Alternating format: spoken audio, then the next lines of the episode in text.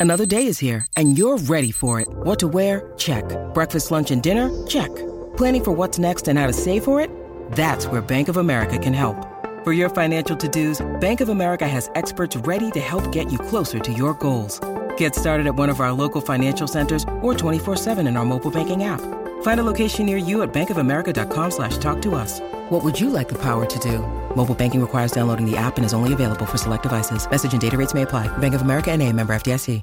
Insegnare online. La didattica digitale, ragazzi, è un casino. Ci abbiamo provato un sacco di volte, abbiamo visto una montagna di progetti, alcuni belli, alcuni brutti, quasi tutti falliti. E quest'oggi invece parliamo di un progetto di didattica digitale, che è una figata, a cui ho partecipato e sto partecipando con grande piacere, che è Doceti. E ne parliamo insieme ai creatori di Doceti, ovvero i cosiddetti Sinergo e Redez, quei due sul server che è un altro AKA, un altro pseudonimo, in realtà Nicola e Mario, a cui do il benvenuto, ma che non lascio parlare perché prima di sentirli parte la sigla. Daily Cogito, il podcast di Rick Dufer ogni mattina alle 7. L'unica dipendenza che ti rende indipendente.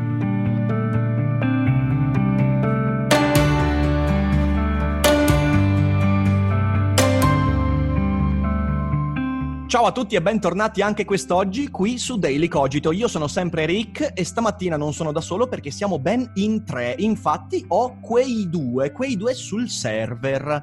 Redez e Sinergo al secolo, Nicola Palmieri e Mario Palladino. Ciao ragazzi e benvenuti qui su Daily Cogito.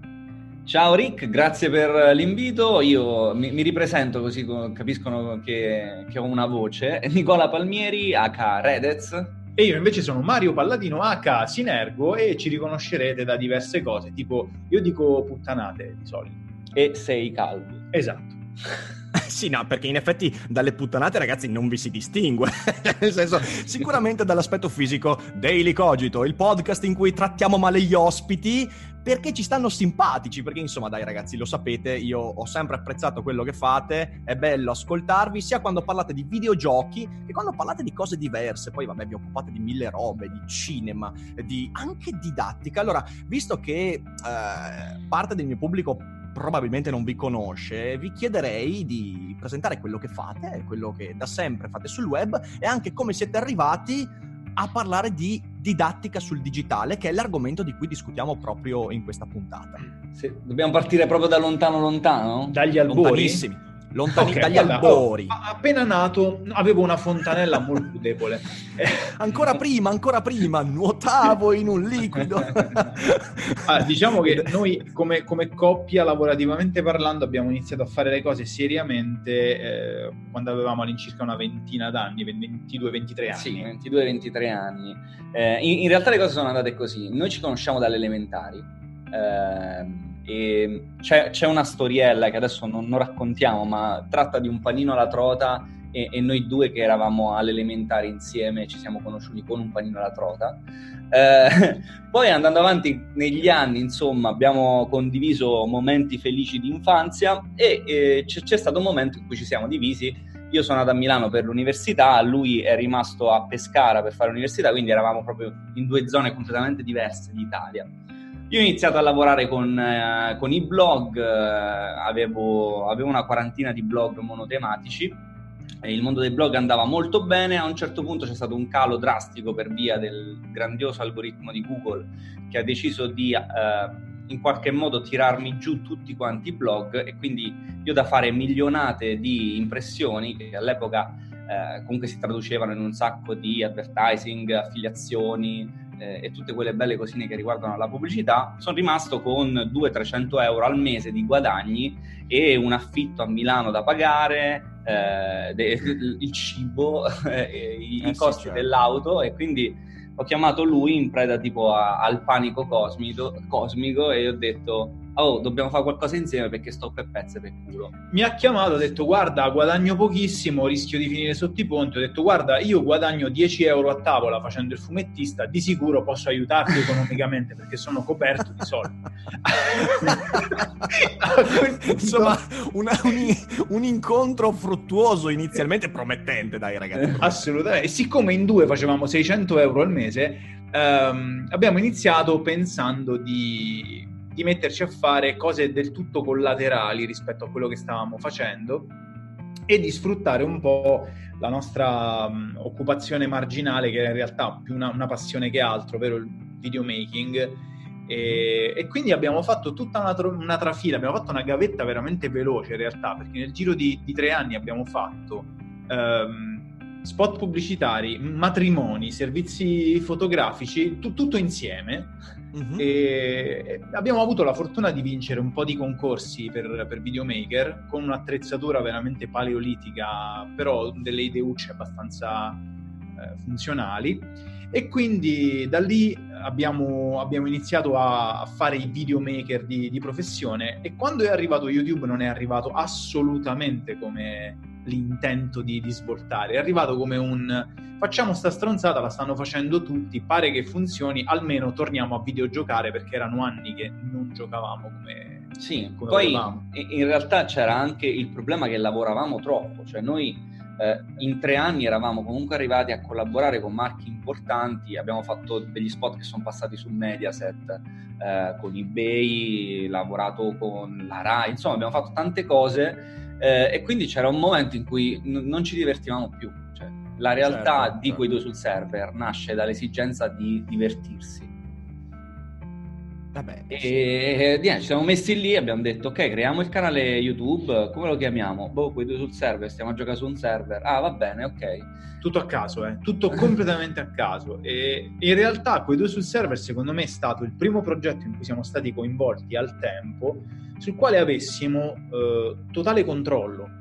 Perché anche questi lavori molto, molto importanti no? per, per, Mediaset, eh, grosse emittenti, questi spot che in realtà ci inorgogliscono molto perché è un punto d'arrivo se fai pubblicità arrivare, arrivare in Mediaset, eh, erano sempre filtrati da agenzie con cui lavoravamo, non eravamo noi, non eravamo sì, veramente sì, noi. Certo, YouTube è stata la prima cosa. Lavoro di compromessi quello. Sì, sì, Pre- sì, perfettamente, esatto.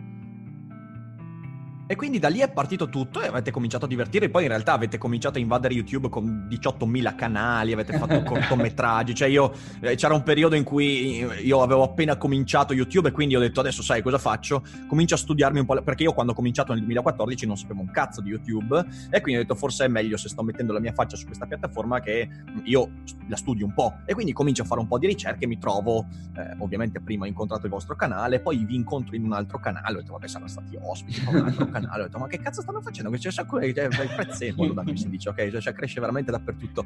E quindi è stato molto interessante vedere che veramente avete avuto una, una, una letterale esplosione di creatività grazie a YouTube. E avete quanti? 4-5 canali, 6, eh, copie individuali. Non, non, ab- non abbiamo un, un, numero veramente completo, ma credo sia a girare intorno agli 11 con quelli segreti. che, che miseria! Vabbè, ok. L'inv- L'invasione degli ultracorpi versione Redez e Sinergo.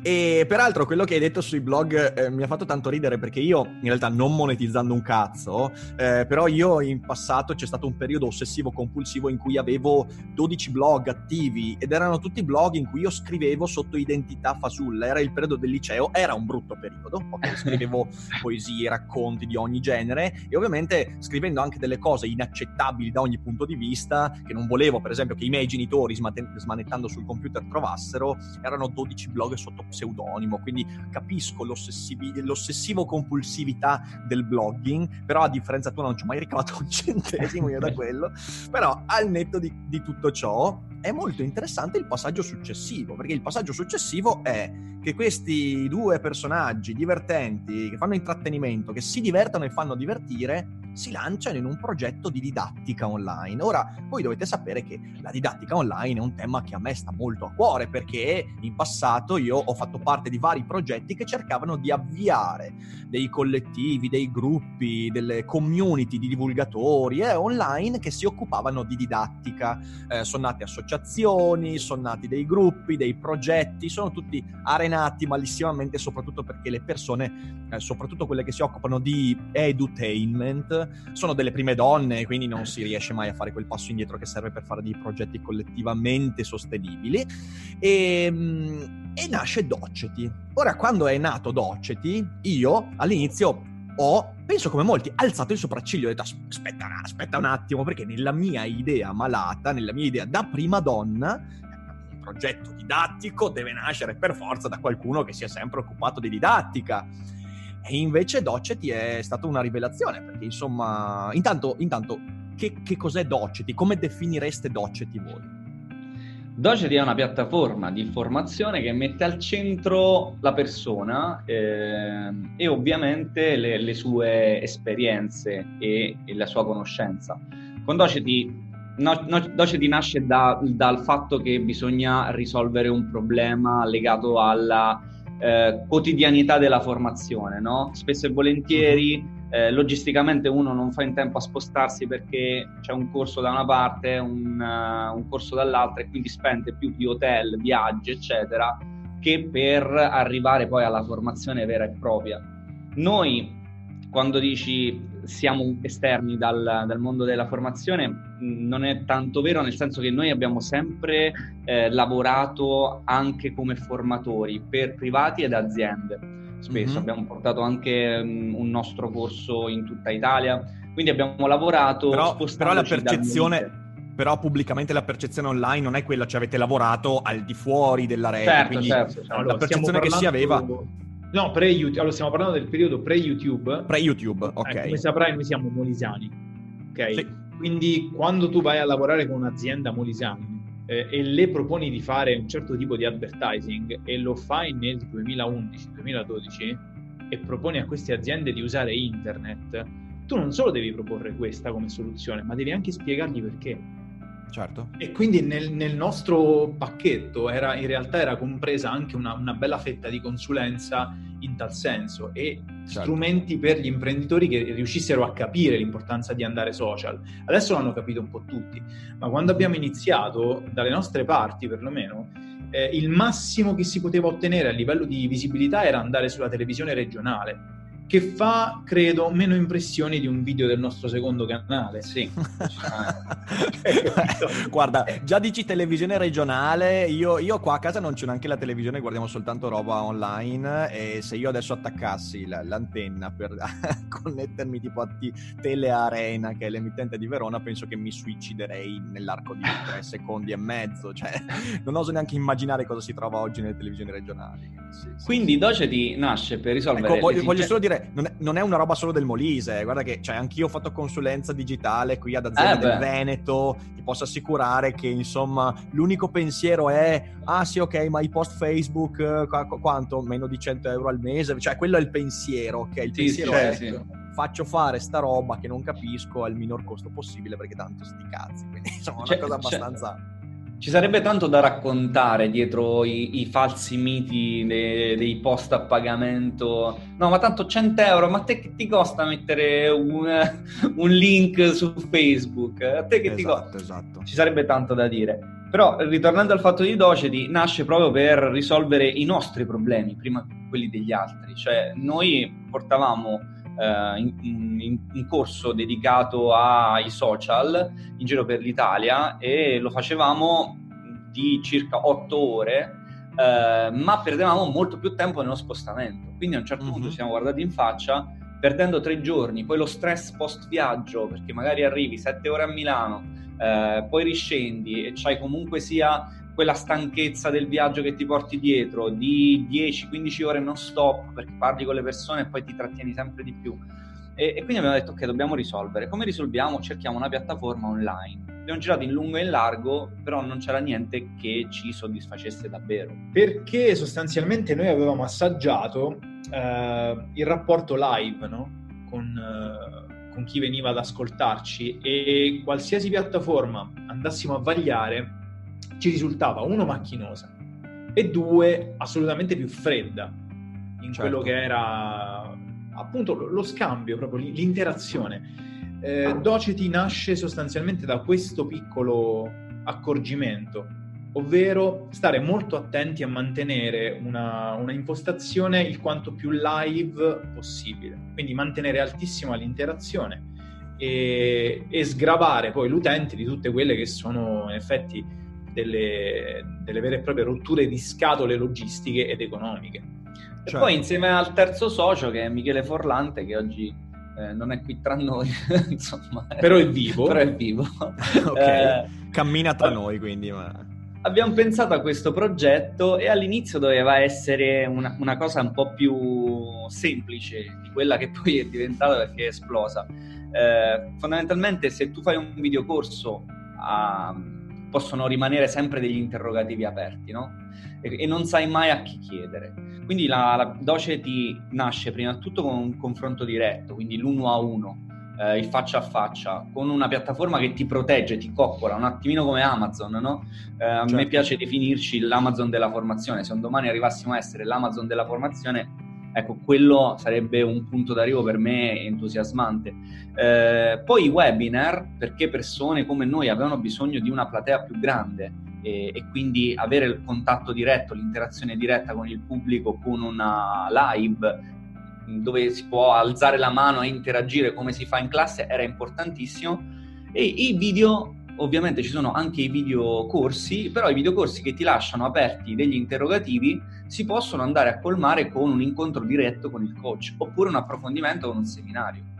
Certo, quindi... la cosa, la cosa che, che, mi è, che, mi è, piaciuta molto di Docet è proprio questa cosa qua, cioè nel senso tu hai seminari in cui in diretta puoi partecipare direttamente alla discussione con il docente, quindi sì. direttamente entrare proprio a video come se si fosse lì live. E poi i videocorsi sono sempre legati ovviamente alla possibilità di avere consulenze personalizzate. Eh, io peraltro, allora qui ne approfitto brevemente per dire che fi- finalmente, cioè era, era, un anno e mezzo che io volevo, era dall'inizio che dicevo, oh guarda Nicola tranquillo, tranquillo che adesso ti faccio il, faccio il corso, ho voglia voglia di entrare e poi, poi, poi, succede la vita, succede il casino, non ce l'ho mai fatta, però adesso proprio in questi giorni sta, sta, è stato pubblicato il, il mio videocorso per l'introduzione al podcasting, quindi questa cosa che state sentendo, che è un podcast, lì in quel corso viene un po' sviscerata per capire come iniziare a fare podcast ed è un corso pensato eh, sia per chi magari non ci ha ancora mai messo il naso, che quindi vuole avere le primissime eh, i primissimi passi da muovere per aprire quindi come funziona la distribuzione, eh, quali sono consigli comunicativi, cioè com- come usare la voce, la strumentazione, il modo di organizzare un discorso e magari può essere anche un modo per chi già un po' conosce il podcasting e, e vuole avere qualche spunto in più. Quindi insomma il link lo metto in descrizione se volete approfondire, c'è anche un piccolo video di presentazione, recuperatelo. E, e dicevo, finalmente ci ho messo naso anch'io e sicuramente non sarà l'ultima occasione in cui lo farò. Ma con con una cosa interessantissima perché sta esplodendo il mondo del podcasting, tutti vogliono fare podcast, eh, in un periodo in cui sembra che fare podcast sia semplice, invece no, cioè devi saperlo fare, devi sapere delle regole e, e, vedendo anche il tuo videocorso alla faccia degli altri che non ancora lo vedono, insomma ci sono cose molto interessanti, tanti spunti che ti possono far crescere in breve tempo. Eh, guarda, cioè, nel senso, è, è, è, sempre, è, sempre, io questa cosa la dico ormai da un anno e, e, sta succedendo. Ve l'ho detto, adesso i podcast cominciano a venire scoperti dalle persone, quindi un sacco di big eh, stanno lanciandosi nei podcast. Nel 90% dei casi durano tre puntate, poi smettono perché il podcast ancora sta crescendo e voi lo sapete, essendo dai primordi di YouTube, all'inizio i risultati faticano, cioè non è una roba che boom, subito così perché va di moda, allora tutti cominciano a seguire. No. In realtà ci vuole fatica, lavoro e soprattutto costanza e con continuare a lavorare anche quando non vedi i risultati. Eh, tu sei eh, tra poi, i primi eh, posti, lo può ben, ben dire, insomma, su, su, diverse classifiche. Quindi... Sì, Però sì. diciamo che in Italia c'è ancora spazio, cioè questo è il momento di scavarsi la nicchia, perché se parti certo. già tra un paio d'anni sei, sei me. Sì, sì, sì. Ma guarda, c'è una cosa, io quando ho cominciato a fare i podcast, c'è una cosa che mi ha sconvolto, veramente sconvolto. Eh, io ho cominciato a fare podcast perché mi veniva chiesto tantissimo, ok? Tanti ascoltavano i miei video senza guardarmi in faccia e facevano molto bene, lo fanno ancora adesso, però io non volevo, non volevo prendere l'audio dei video e metterli, perché se fai un podcast, fai un podcast, cioè pensi a quel tipo di interazione, a quel tipo di esperienza che è diversa rispetto all'esperienza di un video, inevitabilmente. Quando fai un video tu presupponi che eh, tu venga visto e quindi gesticoli, fai le espressioni facciali, è tutta un'altra roba, ok? Podcast è diverso, hai solo l'arma della voce. E io quando ho cominciato a fare podcast, i miei primi podcast circa tre anni fa, eh, erano podcast settimanali, uscivano di domenica ed erano molto specifici su temi filosofici e duravano una media di 30 minuti, 28-30 minuti ed erano anche abbastanza corposi, ok? Ora, la media di visualizzazione, la fidelizzazione sul mio canale YouTube è intorno ai 13 minuti, ok? Quindi di media i miei video vengono visti per 13 minuti, che è già abbastanza alta, ok? Certo, è correlata al fatto che non faccio le milionate di visualizzazioni, però comunque significa che c'è un pubblico fidelizzato. Quando ho pubblicato la prima stagione del mio primo podcast Philosopher So Good, la media di ascolto del podcast era di 26 minuti e mezzo. Significa che 85% delle persone che iniziavano una puntata la finivano. E oggi con Daily Cogito succede lo stesso. Questa puntata, non so, durerà circa mezz'oretta. Se io fra una settimana guardo la fidelizzazione, saremo intorno ai 24-25 minuti. Perché? Perché è un'esperienza di quel tipo lì. Ed è fenomenale questo. Quindi c'è una potenzialità incredibile anche per rafforzare la community, oltre che per costruirsela. E da questo punto di vista è, è un settore fenomenale. Solo che Noi c'è tanta abbiamo... gente sì, sì, concludo solo dicendo che c'è, c'è, un sacco di gente convinta che per fare podcast basta comprare un microfono e mettersi a parlare con qualcuno, ok? E quindi stiamo vivendo l'esplosione di, di, di format e quindi è, è, proprio come l'inizio di YouTube, esplosione di format e poi ci sarà un momento di imbuto in cui quelli che effettivamente lavorano sui contenuti avranno poi, avranno poi il, il successo che meritano, insomma. Assolutamente sì, l'idea del, del podcast, del racconto ci venne in tempi non sospetti eh, e noi diciamo la verità, eh, su, su, YouTube è difficile fare podcast perché hai un sacco di informazioni in più che ti vengono a schermo, e mo il video, la thumbnail accattivante e il commentino. Invece il podcast te lo spari nell'orecchia men- mentre vai al lavoro, mentre stai passeggiando e acquisisci solo questa informazione. Un po' la potenza della radio eh, veicolata in micro uh, informazioni per volta che possono durare anche mezz'ora, però parli soltanto di una cosa specifica. Ci furono un paio di video mh, mm, risalenti a il primo penso un paio d'anni fa perché si trattava di Final Fantasy XV, eh, forse anche un po' di più in realtà, eh, in cui abbiamo sperimentato una sorta di ibrido tra un, una video recensione e un podcast perché mm-hmm. eh, abbiamo notato che alcuni giochi, alcuni titoli eh, che uscivano sul mercato non li provavamo entrambi, li provava soltanto uno dei due e abbiamo deciso invece di impostare il video come una recensione con una scaletta e tutto il resto di metterci uno davanti all'altro, microfonati, riprendere uno e l'altro e chi ha giocato il gioco lo racconta all'altro che quindi non avendo provato quell'esperienza fa domande. Quel format è andato benissimo e sono convinto che la maggior parte dell'utenza l'abbia semplicemente ascoltato più che guardato. Figata, figata. Beh, sì, è un'idea. Beh, ecco, per esempio, questa è un'idea fantastica proprio per un podcast. Eh, ci sono podcast adesso qui, per esempio, in Italia non ci sono podcaster che parlano molto di arte, perlomeno non ne ho ancora incontrati che lo fanno in maniera continuativa. Però, per esempio, ci sono podcast eh, anglosassoni in cui parlano di arte. Ora, l'arte la devi vedere, eh, porca miseria, e invece no, invece puoi raccontare oralmente anche l'arte se trovi il linguaggio giusto. Quindi, sì, sì, sì cioè, io sono molto contento di aver portato su Doceti questa cosa qua e spero che poi sia utile a chi, a, a chi vi si approccerà. Um, Lo sarà. Ora, la, la, domanda, la, domanda, scomoda è la seguente. La domanda scomoda è quali sono le difficoltà nel portare avanti un progetto come, come Doceti? Cioè, con cosa vi siete scontrati? Beh, da dove iniziamo? Ah, partiamo, partiamo proprio dall'inizio, va, partiamo dall'inizio e all'inizio c'era, credo, da parte di una fetta del nostro pubblico, perché noi abbiamo rivelato Docet in pompa magna in primis al nostro pubblico. Sì. Eh, noi siamo tra gli youtuber più, forse più ben voluti, ma allo stesso tempo più odiati. Abbiamo una community fantastica e lo dimostrano i vari, eh, i vari progetti che ci hanno aiutato a fare con... Eh, con la web serie, no? Noi abbiamo messo tutto quanto in crowdfunding all'epoca. Sì, abbiamo fatto diversi crowdfunding. Siamo stati i primi a fare crowdfunding e probabilmente, probabilmente anche a fare teatro. Uh, siamo Beh, è brutto da dire, però abbiamo sempre cercato di innovare. Io mi sento un innovatore di YouTube insieme a Mario, insomma.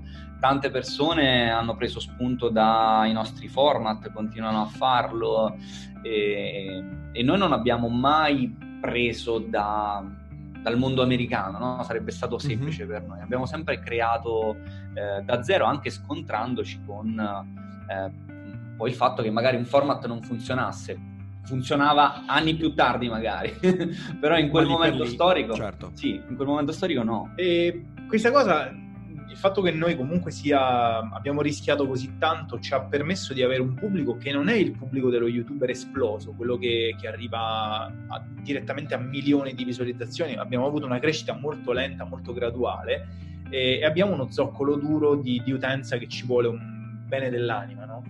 E insieme a questo è arrivato, chiaramente, dati i toni di alcuni nostri video, è arrivato anche un altro zoccolo duro, che è quello proprio dei, dei terroristi, de, degli odiatori, odiatori terrificanti. E questi odiatori, eh, all'uscita di Doceti, hanno, non solo loro in realtà, anche il nostro pubblico, hanno sollevato dei dubbi. Quindi la prima cosa che, che abbiamo notato di, di difficile è in un mare di formazione farlocca, eh, perché c'è tanta formazione farlocca, ci sono piattaforme che ti danno 400 corsi a 60 euro e tu ti chiedi quale possa essere la qualità del singolo corso a quel punto.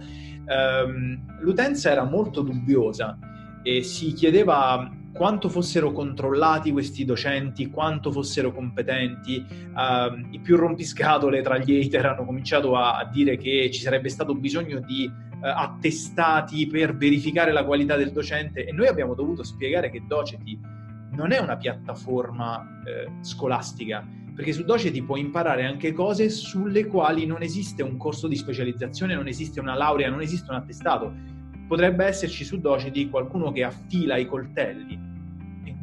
Non esiste la laurea in, in quella roba, però è un professionista, è un artigiano ci sono bello che tu abbia aspetti. parlato di un corso per affilare coltelli e parlando degli haters, cioè sarebbe il corso giusto per loro a questo punto. No? In, corso... in, realtà ho parlato di affilare coltelli perché durante il, eh, il, la, lo Startup Summit di Firenze, la prima persona a fermarsi al banchetto Doceti era questo tizio, espe- un mostro nell'affilatura di coltelli e ci parlò per un'ora di questa sua, di questa sua specializzazione e quindi lì abbiamo capito che era potentissima Doceti, perché dentro ci puoi mettere anche, cioè una, è una piattaforma che non la vedo come una piattaforma solo accademica, è proprio una piattaforma certo. di condivisione di competenze. Poi però, consci di questo fatto, eh, noi abbiamo preso da, dalla community, abbiamo studiato, detto, servono gli attestati, ok, che attestato facciamo? Perché se ci mettessimo a dire Doceti fa i corsi fighi, se fossimo noi di Doce, come fanno tutte le piattaforme fondamentalmente, eh, a dire no, noi siamo fighi perché scegliamo il coach, non è il coach che sceglie di entrare, noi li scegliamo i coach. Mhm. Eh, infatti tu sei stato scelto, tu sei un eletto, no? Io sono un eletto, guardatemi, io, io sono stato scelto. Cosiddetto letto elettronico. Però, diciamo, a fronte di 600-700 richieste di coach, noi ne abbiamo presi solo 200. Ehm, e quindi vogliamo portare avanti la qualità del, del percorso che le persone scelgono di fare su Doceti. E il fatto che Doceti in qualche modo dicesse no, ma i nostri corsi sono figli, non, secondo me non è una cosa simpatica da dire. Come se tu dici, guarda, il mio lavoro l'ho, l'ho fatto io, quindi è buono. Non ha senso. E quindi abbiamo preso eh, un centro di ricerca europeo riconosciuto da, dalla Commissione europea e dal MIUR per certificare eh, i coach che entrano e per certificare il loro lavoro sulla piattaforma.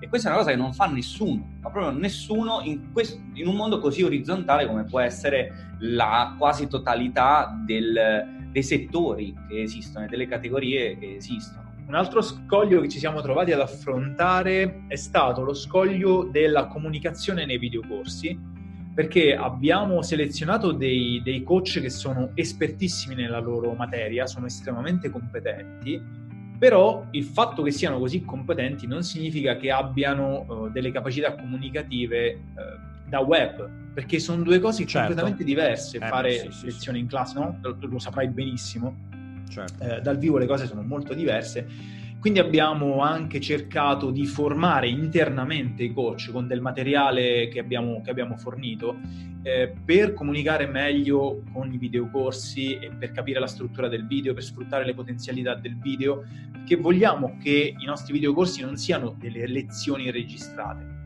Assolutamente no è come, è come, dicevi tu, tu puoi anche prendere l'audio di un video su YouTube e spacciarlo per podcast, ma non è assolutamente la stessa cosa. Non esatto, quindi c'è anche una parte di formazione del coach che è un altro scoglio uh, da affrontare. E eh, poi ci siamo cominciati a, a chiedere, ma questa cosa è interessante per le aziende? Cavolo sì, ogni azienda che ci ha contattato a un certo punto voleva il suo doceti personalizzato e quindi abbiamo dovuto scontrarci con un'altra parte di mercato che non avevamo inizialmente valutato, che sono quelli della white label. Ovvero, che cos'è la, la white label? Togli il logo di doceti, metti il logo di un'azienda X. E così abbiamo detto, ok, facciamo le accademie interne a Doceti, ma anche quelle esterne. Quindi se un'azienda chiede la tecnologia di Doceti, noi forniamo in affitto la nostra piattaforma sul loro sito. E questa certo. è una cosa fighissima perché eh, viene a, a, contatto con un mondo che non conosci per niente, che è quello del, del business formativo. E, è vastissimo, peraltro. che è vastissimo perché si può fare formazione interna, si può vendere dei videocorsi, si può vendere formazione uno a uno, tante persone magari si trovano a essere consulenti e a dover organizzarsi tra Google Calendar, Skype, Zoom o qualsiasi altro eh, diciamo software, invece avere tutto in uno, all in one, dove tu acquisti la tua consulenza, prenoti sulla piattaforma, poi rivai sulla piattaforma, c'è tutta la messaggistica privata, la possibilità di metterci videocorsi, anche webinar. Insomma, una cosa così completa non esisteva e ci fa piacere insomma averla creata. Spettacolo, spettacolo. No, devo dire ragazzi che, cioè nel senso, state facendo un lavoro fantastico e quindi uh, da questo punto di vista i prossimi passaggi quali sono? Cioè Doceti cosa diventerà fra... Eh, cosa vuole fare Doceti da grande?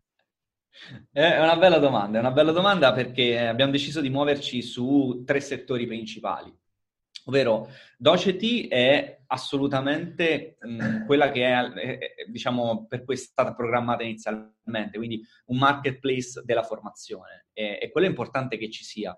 E anche grazie a te, che sei comunque un influencer, hai la tua community, la base di utenza di Doceti cresce e cresce anche per quelli che sono professionisti ma non hanno una community ok? Certo. Quindi il primo pilastro da mantenere sarà questo. Il secondo pilastro sono assolutamente quelle scuole che non hanno una potenza di acquisto tale da potersi permettere una piattaforma come Doceti e quindi possono decidere di entrare mh, una scuola che ha magari iniziato da un paio di anni e non ha la forza per costruire la sua piattaforma, decide di entrare su Doceti con la propria accademia, quindi la propria struttura di coach e guadagnare spendendo zero, perché fondamentalmente poi Doceti funziona in affiliazione, quindi se tu vendi qualcosa riceve qualcosa la piattaforma e ricevi qualcosa tu.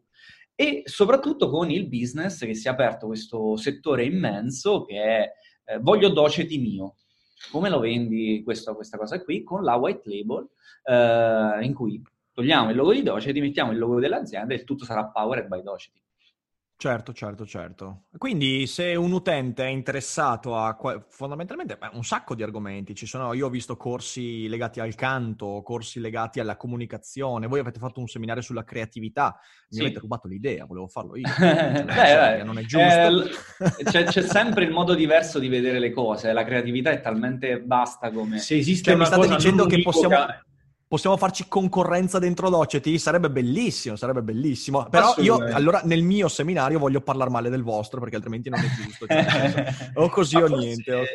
Forse la cosa più, più, utile, proprio in termini di utilizzabilità che abbiamo fatto noi, è stato un piccolo, un piccolo intervento sull'organizzazione del tempo.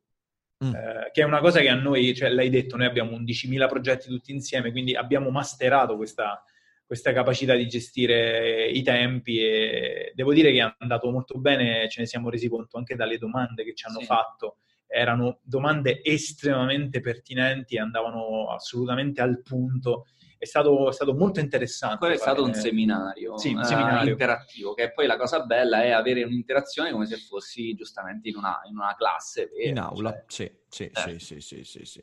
Bello, quindi insomma, se siete utenti, curiosi, interessati, andate su Doceti, date un'occhiata all'offerta che è veramente vasta e che sono certo nei prossimi mesi aumenterà ulteriormente.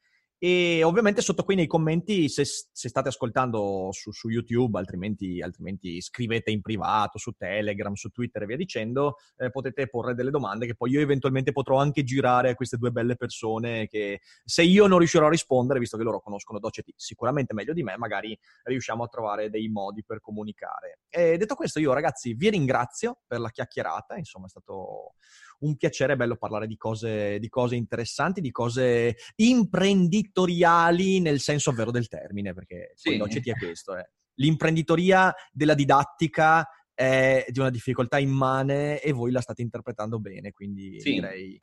L'u- L'ultima, l'ultima cosa su, su questo che mi pare un bel punto che non abbiamo detto in, tutto, in tutta questa, questa bella chiacchierata è che Doceti in un mese attraverso il crowdfunding ha raggiunto e Ah, raccolto più di 540.000 euro. Quindi c'è un'esigenza di mercato evidentemente se Sì. tante persone eh, investono così tanto su un- una piattaforma di questo genere. Quindi Doceti è, è- è- è stata presa bene anche da vari investitori che ci tengo a, a ringraziare perché sono soci ormai, eh, più di 300 che sono arrivati a, eh, a- mettere più di mezzo milione di euro. Poi noi avevamo messo il cap massimo a mezzo milione dal notaio, quindi non potevamo andare oltre, però loro Altrimenti- hanno continuato fino a 540.000 perché non è stato chiuso in tempo, cioè per farti capire quanta richiesta c'è stata quando devi chiudere perché cioè, vogliono darti dei soldi ma tu non puoi accettarli. eh. Take my money, il meme, cioè nel senso stavolta ci, ci cade a pennello. Take my, shut up and take my money. Quindi Bene, bene, ragazzi. ringraziarli. Beh, allora, allora, io, allora io vi farei l'imbocca al lupo per, per il futuro, però in realtà ci faccio l'imbocca al lupo, visto che adesso mi sento parte integrante di questa roba, quindi ci faccio l'imbocca al lupo e vediamo, vediamo quello che, che ne uscirà e sarà sicuramente una bella avventura. Voi mi raccomando, andate a vedere i link, ovviamente vi metto sotto anche altri link al canale di, di- di Mario e Nicola e ringraziandovi di nuovo ragazzi per la chiacchierata, eh, grazie anche a voi per averci ascoltato e sopportati per tutto questo tempo. Eh, la puntata credo sia sulla mezz'ora, ripeto, sicuramente una buona parte è rimasta fino alla fine. Quindi quanto tempo da perdere ci avete? Ciao ragazzi e ci sentiamo domani con la nuova puntata di Daily Cogito e non dimenticate che non è tutto noia, ciò che pensa. Ciao! Ciao. Hiring for your small business? If you're not looking for professionals on LinkedIn, you're looking in the wrong place. That's like looking for your car keys in a fish tank. LinkedIn helps you hire professionals you can't find anywhere else, even those who aren't actively searching for a new job but might be open to the perfect role. In a given month, over 70% of LinkedIn users don't even visit other leading job sites. So start looking in the right place. With LinkedIn, you can hire professionals like a professional. Post your free job on linkedin.com/people slash people today.